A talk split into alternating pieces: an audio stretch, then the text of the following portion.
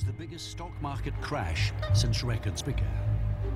There must be an end to speculation with crash other of September people. 2008 brought the largest bankruptcies in world history. Many فرانسه رسما وارد رکود شده گزینه های ریاضت اقتصادی را در نظر می گرفتن borrowed 30 to 40 dollars for each dollar of capital they had in reserve, largely based on housing assets in America. سقوط بازارهای اروپا بود I'm pissed off. American people, We're getting screwed by the big banks. and I am getting madder and madder. It's unbelievable. Then this guy walks into my office and says, سلام به پادکست دموکراسی در کار خوش اومدید این پادکستیه که می‌خواد راجع به مقوله اقتصاد صحبت کنه مثل کار، درآمد، قرضامون، آیندهمون همچنین ساختار اقتصادی دنیا مشکلاتش، آیندهش و از همه مهمتر نقد ساختار اقتصادی دنیا. اینجا هر بار من یک یا چند تا موضوع مرتبط با این مسیر پادکست رو انتخاب می‌کنم و اخبار و تحلیل هایی که روشون ارائه شده رو به زبون فارسی تعریف می‌کنم. این قسمت اول پادکست آخر همین قسمت یک کم بیشتر معرفی می‌کنم پادکستم و منابعم رو هم براتون میگم برای کسایی که دوست دارن بیشتر بخونن یا بشنون. بدون مقدمه بیشتر میریم سر موضوع امروز که افزایش نابرابری و شکاف اقتصادی در دنیاست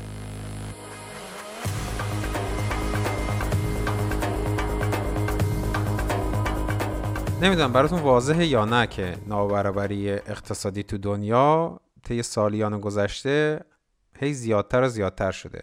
همچنان هم داره میشه. اگر که مشخص نیست یه آمار مختصر تو این زمینه شاید کمکتون کنه. اگه هم می‌دونید که داره زیاد میشه آماری که من میگم شاید براتون عمق فاجعه رو بیشتر نشون بده. یک گزارش هر سال منتشر میشه به نام گزارش ثروت جهانی World Wealth Report. اگه بتونم خوب تلفظش کنم. که یکی از مهمترین مدارک در زمینه اقتصاد جهانیه. این گزارش در سال 2017 به 40 سال گذشته دنیا یه نگاهی انداخته که از لحاظ آماری بر سر اقتصاد دنیا چی اومده. بعد مجله Harvard Business Review تو ماه March امسال یه مقاله بلندی رو وقف این پرونده کرده و این آمار رو تحلیل کرده. چیزی که من میگم الان ترکیبی از آمار گزارش و تحلیل های مقاله Harvard Business Review ه. موضوع نابرابری در جهان نکته کلیدی این تحلیله. تو یه جمله میشه گفت که شکاف اقتصادی تو جهان در 40 سال گذشته به طرز سرسام‌آوری زیاد شده. البته اگه فقط به فاصله بین کشورها نگاه کنیم این فاصله کشور به کشور کمتر شده که بیشترش به دلیل پیشرفت اقتصادی چین و برزیل و هند و کشورهای تازه توسعه یافته است. این کشورها به نسبت خیلی تندتر از بقیه سال به سال پولدارتر شدن. و بقیه کشورها مخصوصا در قسمت‌های ثروتمند سنتی دنیا مثل اروپای غربی و آمریکای شمالی و ژاپن رشدشون آهسته تر بوده به نسبت. واسه همین کشور به کشور شکاف اقتصادی یا نابرابری اقتصادی کمتر شده اما این یه قیمت گذافی داشته که افزایش نابرابری تو کشورها بین مردمشون بوده. تحقیقا همه کشورهایی که تو این گزارش بررسی شدن یا اینکه آمارشون وجود داشته یه رشد دیوانواری از نابرابری اقتصادی بین اخشار مردمشون دیدن. یک درصد ثروتمندترین های دنیا سال 1980 یک ششم درآمد دنیا رو داشتن. اما تو سال 2016 سهمشون شده یک پنجم درآمد کل دنیا. یعنی نه تنها درآمدشون زیاد شده چون درآمد کل دنیا تو این 40 سال زیاد شده بلکه با سرعت خیلی بیشتری نسبت به بقیه درآمدشون زیاد شده. الان هم باقی مردم دنیا باید با قسمت کوچکتری از درآمد دنیا زندگی کنن. اگر یک کمی ریزتر این آمار رو برای آمریکا نگاه کنیم که قدرتمندترین کشور اقتصادی دنیاست دیگه می‌بینیم که فاجعه اونجا خیلی عمیق‌تر بوده. از سال 1980 تا امروز 3200 نفر ثروتمندترین های آمریکا یعنی یک هزارم درصد مردم. درآمدشون 600 برابر شده. حالا شما این رو بذارید کنار این که نصف پایینی مردم در جدول ثروت آمریکا که 160 میلیون نفر میشن هیچ رشد درآمدی نداشتن. یعنی شاید رقم حقوقشون زیاد شده باشه اما وقتی بخوان این درآمد رو بر اساس قدرت خریدشون منظور کنن یعنی پولی که دستشون اومده نسبت به قیمتی که باید در زندگیشون برای امرار و معاش و تفریح و غیره بدن اصلا بیشتر نشده. شاید باور این قضیه سخت باشه. با اینکه این گزارش ثروت جهانی و Harvard Business Review از معتبرترین منابع تو این زمینن. ولی اگه منابع دیگر رو هم نگاه کنید کمابیش آمارها همین شکلی هن. تو اروپا خوبه که برای مقایسه بدونید که داستان همین شکلی بوده. درآمد یک هزارم درصد ثروتمندترین های اروپا 120 برابر شده. یعنی 5 برابر از آمریکا آهسته تر و 50 درصد پایینی جامعه ثروتی 26 درصد افزایش حقوق داشتن. البته 26 درصد هیچی نیست ولی مطمئنا از صفر بهتره دیگه. این شکاف طبقاتی در اروپا هم به شدت زیاد شده ولی 5 برابر آهسته تر از آمریکا بوده. حالا دلایلش رو در آینده بحث خواهیم کرد. این نابرابری هزینه ای که 50 درصد پایینی یا فقیر جامعه دادن که اون یک هزارم درصد ثروتمندترین های دنیا ثروتمندتر بشن. کسایی که همون موقع هم اونقدر داشتن که چندین نسلشون لازم نباشه هیچ کاری بکنه و تا آخر عمرش بیمه باشه. چین و هند هم البته استثنا نبودن. رشد شکاف طبقاتی تو هند نسبت به چین بیشتر بوده در حالی که چین رشد اقتصادی خیلی بالاتری رو داشته. در مجموع رشد نابرابری تو چین از هند و آمریکا و اروپا کمتر بوده. قسمت آخر این آمار اینه که این شکاف اقتصادی جوری افزایش پیدا کرده که نصف پایینی مردم آمریکا همون 160 میلیون نفر یک پنجم درآمد آمریکا رو در سال 1980 داشتن اما امروز سهمشون از کل درآمد سالانه آمریکا یک دهمه. یعنی نصف فقیرتر مردم آمریکا نصف سهمشون رو در درآمد کل کشور طی 40 سال گذشته از دست دادن. اینایی که گفتم حقیقته. یعنی یه جورایی فیک نیوز و تئوری و نمی‌دونم آلترناتیو فکت از این مفاهیم اصر ترامپ نیستا. اینا معتبرترین آمارهای دنیاست. حالا اگه یه نفر یه بابایی رو می‌شناسه قبل انقلاب رفته آمریکا و وضعش خوبه و هیم پول دارتر شده و فلان و بیسار خدشه به این آمار وارد نمیشه. همه اینایی که گفتیم یعنی که این چل سال اخیر یه فاجعه بوده برای این 50 درصد کمتر برخوردار مردم دنیا و آمریکا و یک برد بزرگ برای سرمایهداران بزرگ دنیا. از این آمار خیلی زیاده. با یه search ساده تو گوگل میشه خبر و آمار معتبر خیلی زیادی از افزایش نابرابری تو دنیا پیدا کرد. حالا همه اینا رو گفتیم. بذارید همین اول کار دقیقا حرف آخر رو بزنم. یعنی در واقع حرف یکی مونده به آخر رو بزنم. حرف آخر قاعدتا باید یه راه چاره باشه دیگه. یعنی جواب به سوال خب حالا چیکار کنیم باشه. می‌خوایم بگیم که در طول قرن گذشته همیشه گفته شده که سرمایه داری ثروتمندان رو ثروتمندتر می‌کنه. ولی همه ما هم نف می‌بریم. چون اونا این ثروت رو به جامعه تزریق می‌کنن و باعث میشن همه زندگی بهتری داشته باشن. هنوزم خیلی ها همچنان همین حرف رو می‌زنن. هنوز هم برنامه های اقتصادی خیلی جاهای دنیا بر همین مبنا استوار میشه. تجربه اما نشون داده که اصلا اینطور نیست. سیستمی که اینقدر نابرابری و بیعدالتی تو جهان ایجاد کرده وقتی این سیستم سرمایهداری یا کاپیتالیسم فقط ثروتمندها رو ثروتمندتر کرده و برعکس اون چیزی که براش تبلیغ می‌کنن فقط در خدمت تعداد بسیار اندکی از مردم دنیا یعنی اون یک درصد ثروتمندترین های دنیا بوده و هست مطمئنا یه سیستم غلط و معیوبه. وقتی که فقط برای یک گروه بسیار کوچیک کار می‌کنه هم برخلاف دموکراسیه هم ناعادلانه است و هم غیر انسانیه. به طور خلاصه پادکست هم تمرکزش بیشتر روی این موضوعه. که بیشتر بشکاف و با جزئیات و دلایل بگه چرا سیستم سرمایهداری کار نمی‌کنه. اصطلاحا رسیده ته خط. و بعدش یه افقی رو ترسیم کنه به عنوان راه برون رفت از این بنبست. برای اینکه بتونیم یه پایه و زمینه ای برای این بحث داشته باشیم باید یک کم بریم عقبتر. و از یه سری چیزایی شروع کنیم که شاید برای هممون تا حالا بدیهی بوده باشه.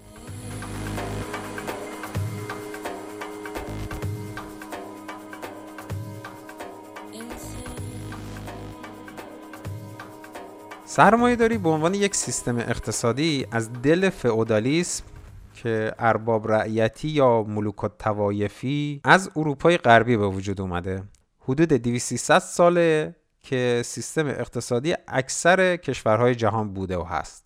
حالا یه سری کشور زودتر به سیستم سرمایه داری تغییر شکل دادن یه سری دیرتر. ولی میشه گفت بیشتر ثروت تولیدی دنیا در سیستم سرمایه داری به وجود اومده. و الان تقریبا همه کشورهای دنیا به صورت شکلی از سرمایه داری اداره میشن. مثل هر موضوع مهمی سرمایهداری هم در طول تاریخش توسط آدمها و گروه های مختلف و اشکال مختلفی فهمیده شده. قرار هم نیست اینطور باشه که فقط یه تعریف وجود داشته باشه که همه روش توافق داشته باشن. به عنوان مثال خیلی از کاربردهای معاصر از عبارت سرمایهداری توی رسانه ها و دانشگاه ها و بین سیاستمدارا و اقتصاددان ها تمرکزش بیشتر روی دو تا معلفه اصلی بوده. اولی مالکیت خصوصی و دومی بازار. یعنی اسباب تولید مثل مواد خام و ابزار و تجهیزات و زمین و غیره در مالکیت افراد و بنگاه های خصوصیه. یعنی دست دولت و حکومت و وابسته های اونها یا دست مالکیت اشتراکی نیست. بازار هم یعنی محصولات تولیدی با مذاکره آزاد بین خریدار و فروشنده توضیح میشه. یعنی دولت و حکومت تقسیم نمی‌کنن. محصولات به وسیله تعاونی ها بر اساس تشخیص خودشون توضیح نمیشه. میگن که در مقابل تو کمونیسم ابزار تولید دست دولته و خود دولت بر اساس یه سری برنامه ریزی ها تشخیص هایی میده که محصولات رو چطوری بین مردم تقسیم می‌کنه. البته اینا تعریف مقبول ما نیست اینا تعریفایی که خیلی رایج بوده و خیلی ها اینجوری فهمیدن این مفاهیم رو. در این پادکست ما هم سرمایهداری رو اینطور تعریف نمی کنیم چرا؟ میگم براتون. این نوع تعریف چند تا مشکل داره. یه مشکلش اینه که مالکیت خصوصی اسباب تولید تو سیستم های اقتصادی دیگه هم وجود داشته. یعنی تو سیستم ارباب رعیتی یا بردهداری هم اگر به عنوان سیستم اقتصادی بهش نگاه کنیم مالکیت خصوصی رو هم داشتن. یعنی خاص سرمایهداری نیست. اصلا تو سرمایهداری مالکیت مشارکتی هم وجود داشته. همچنان هم داره. و دومی که از گذشته های خیلی دور خیلی وقتا محصولات تو بازار و با توافق آزاد بین خریدار و فروشنده رد و بدل می شده تو سرمایهداری هم خیلی وقتا محصولات رو از راه های دیگه جز بازار توضیح کردن. مثلا نیاز افراد تعیین کننده بوده. حالا باید یه روز یه قسمت پادکست رو کاملا اختصاص بدیم به این موضوع و خیلی مفصل دربارش صحبت کنیم. پس چون مشکلات این تعریف خیلی زیاده ما سعی می‌کنیم سرمایهداری رو جور دیگه تعریف کنیم. تمرکز این تعریف هم روی نحوه سازماندهی تولیده. How do you understand production in a simple way that gets at the core of how capitalism as a system works? Every production process. هر پروسه تولید اگه تولید همبرگره یا تولید یه برنامه کامپیوتریه یا تولید مثلا یه مدل موت و آرایشگاه یا هر چی شامل استفاده از دو چیزه مواد خام و ابزار مواد خامی که شما برای تولید احتیاج دارید مثلا برای تولید همبرگر به گوشت احتیاج دارید برق احتیاج دارید اگه می‌خواین برنامه کامپیوتری تولید کنید و از این دست.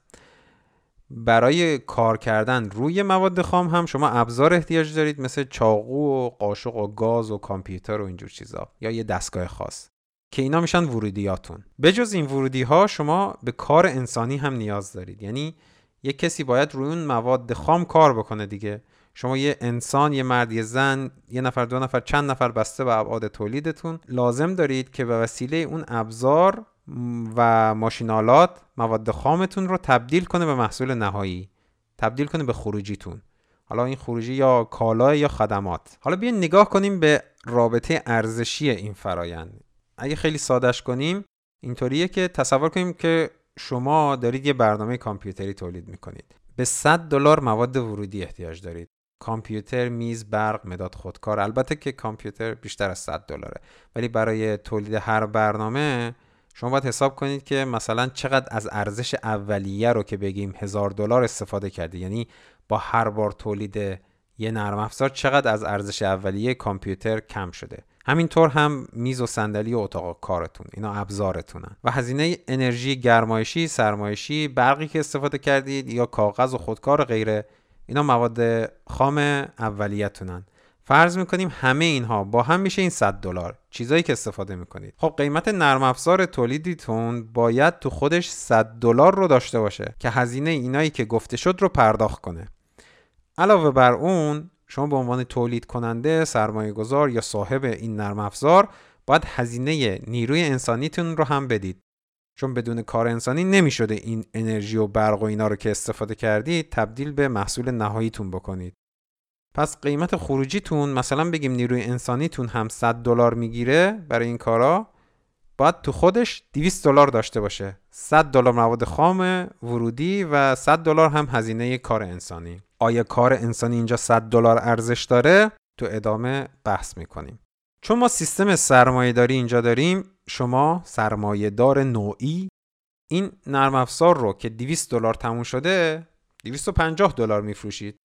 100 تا می‌دید به نیروی انسانیتون 100 تا مواد خام و ارزش کم شده ابزارتون رو اینا رو جایگزین می‌کنید. اون 50 تای دیگه ارزشیه که اضافه شده به قیمت محصول تمام شدهتون.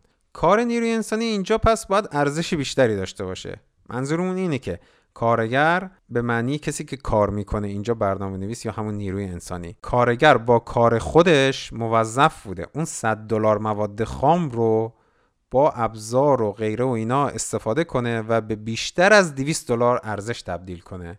چون قیمت نهایی محصول 250 دلار شده این 50 دلار ارزش افزوده به وسیله کارگره که بهش پرداخت نمیشه. چیزی که کارگر اضافه می‌کنه وقتی که کار می‌کنه. چون کارگر وجود داره کار انسانی وجود داره و کار انسانی خرج اون 100 دلار مواد اولیه شده. در مجموع سرمایهدار هم به این وسیله 150 دلار ارزش اضافه کرده به اون مواد اولیه که 100 دلار ارزش داشته.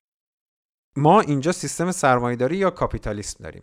سرمایهدار محصول نهایی رو 250 دلار میفروشه و 50 دلار دیگر رو برای خودش نگه میداره. 200 دلار رو هزینه تولیدش کرده یعنی 100 دلار داده برای مواد اولیه و ارزش ابزار و اینا 100 دلار هم داده به کارگر 50 دلار رو برای خودش نگه داشته.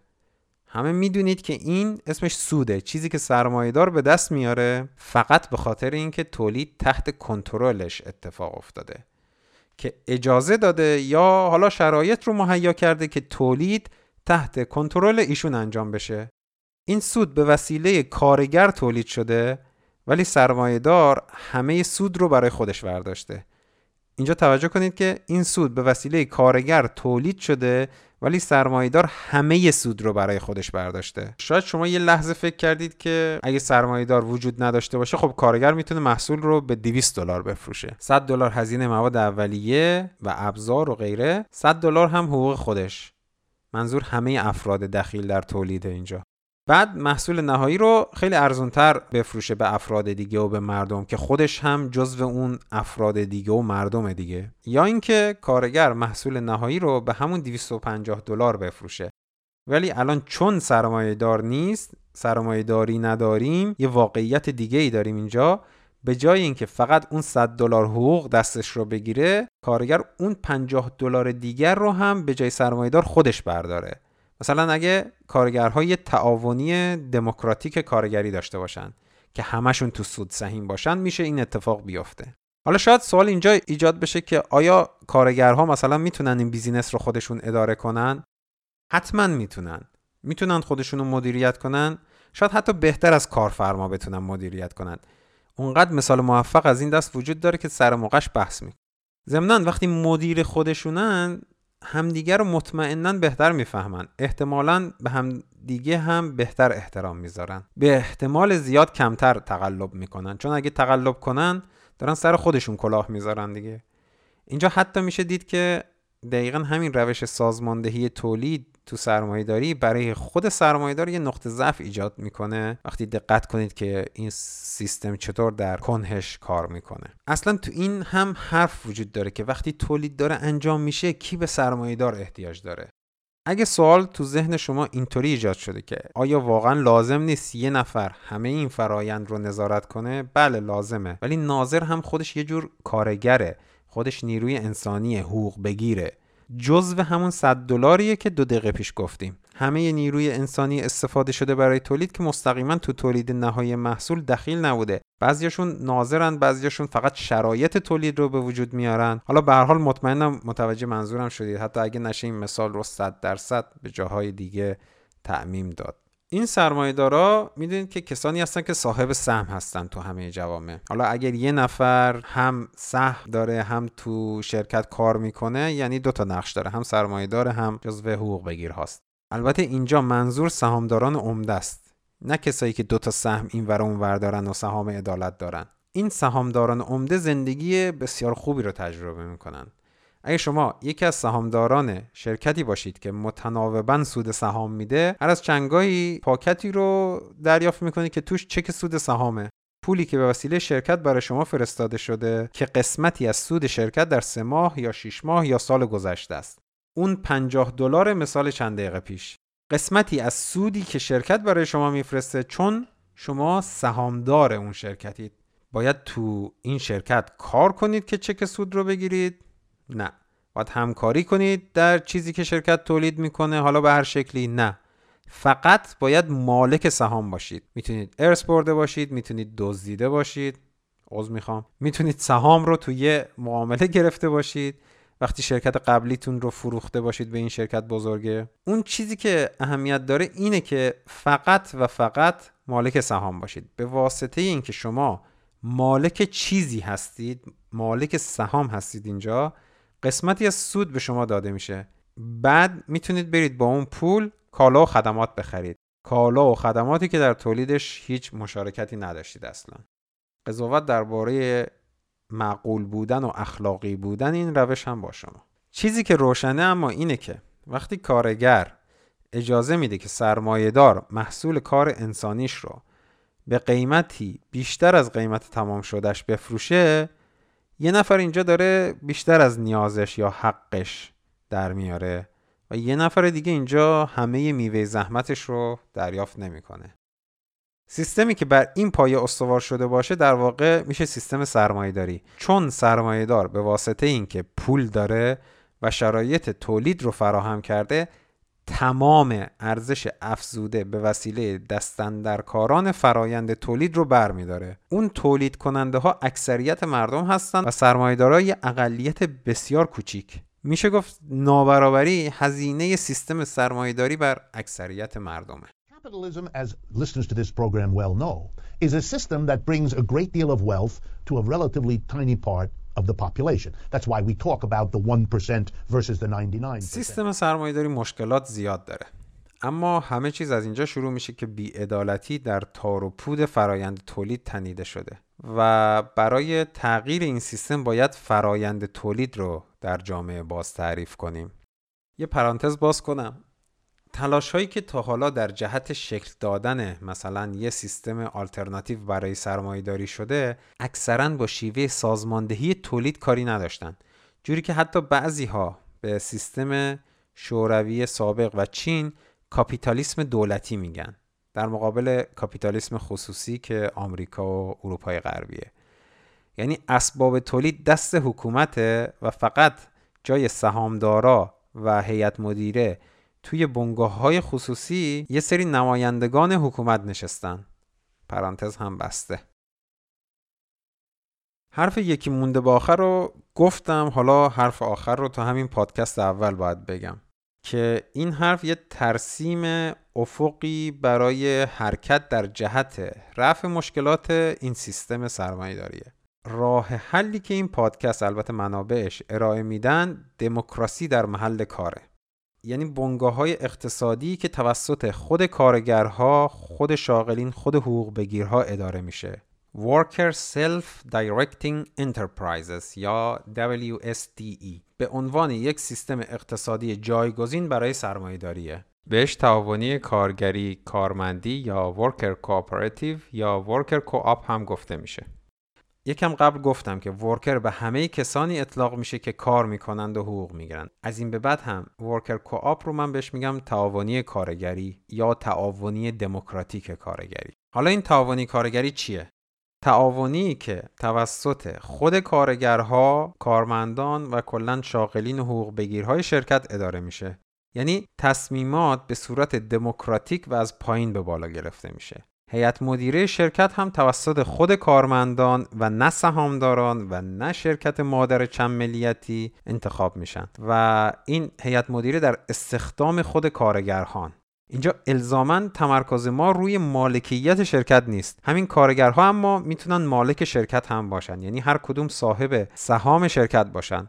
و این بیشتر اینکه تصمیم گیرنده باشن رو تضمین می‌کنه. اما بحث اصلی ما نحوه اداره شرکت یا بنگاه اقتصادیه یعنی نحوه ساماندهی فرایند تولید. خود شاغلین تصمیم می‌گیرن چی تولید کنن کجا تولید کنن با سودی که به دست آوردن چی کار کنن. اگه کارگرها صاحب سهام شرکت هم باشن این سهام تو بازار بورس دیگه ارائه نمیشه. یعنی ما اون برنامه ریزی که یکم قبل گفتم یه سهامدار مالک سهام تو فرایند تولید شرکت نمی‌کنه و سود می‌بره. ما این برنامه ریزی رو هم اینجا با این روش می‌تونیم به هم بزنیم.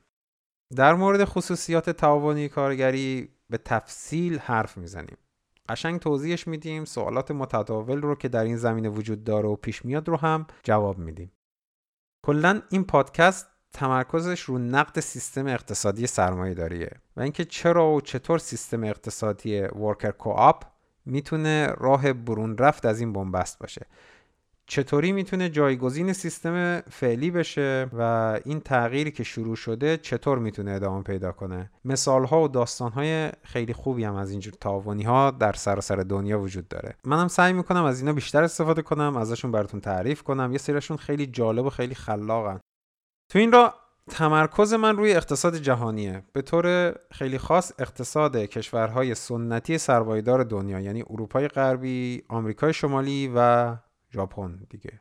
یه جورایی یه ذرهبین بزرگتر هم می‌گیریم روی اقتصاد آمریکا به عنوان ام سیستم سرمایهداری جهان. دلیلش هم اینه که مفاهیم سرمایهداری پیشرفتش پوست اندازی بالا و پایینهاش توی آمریکا خیلی ملموستر از جاهای دیگه بوده و هنوزم هست. یعنی خیلی چیزایی که سیستم سرمایهداری آمریکا و مردم آمریکا تجربه کردن یا هنوز تو کشورهای دیگه بهش نرسیدن یا اصلا اونا یه مسیر دیگه ای رو رفتن یا یه حداقل هایی رو داشتن و یه توازن کوچیکی توی سیستم تولید ثروت و سیستم حمایت های اجتماعیشون به وجود آوردن.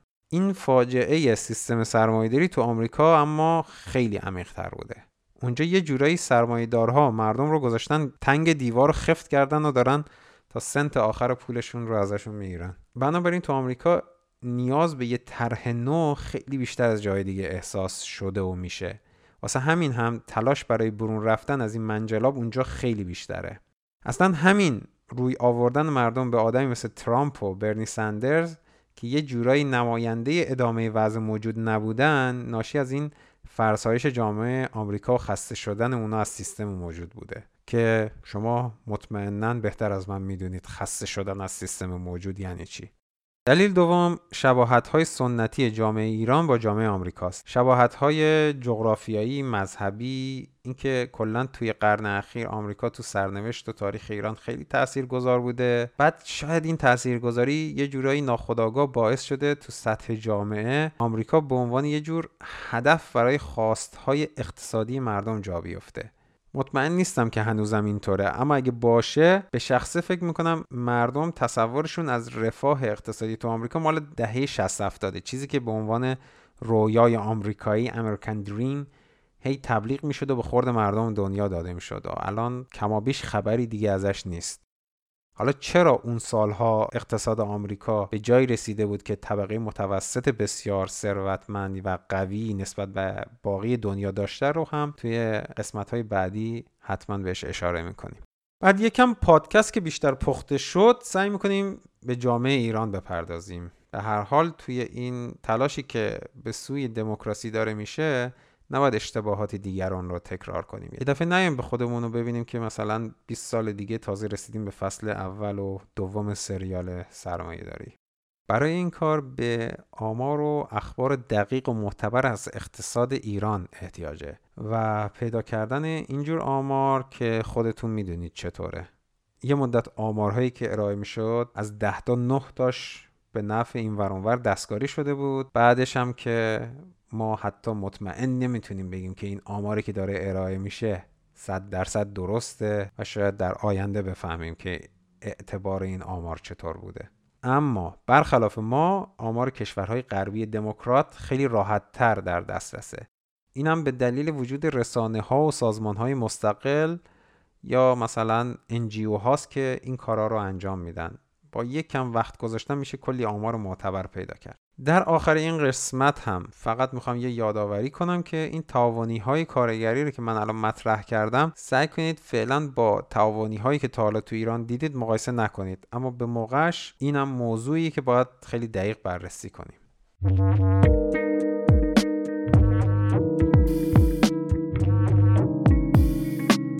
چیزی که شنیدید پادکست دموکراسی در کار بود. منبع اصلی من وبسایت democracyatwork.info و تألیفات ریچارد ولف و به طور خاص پادکست Economic Update از ایشونه. این قسمت هم از Economic Update 14 March 2016 استفاده کردم.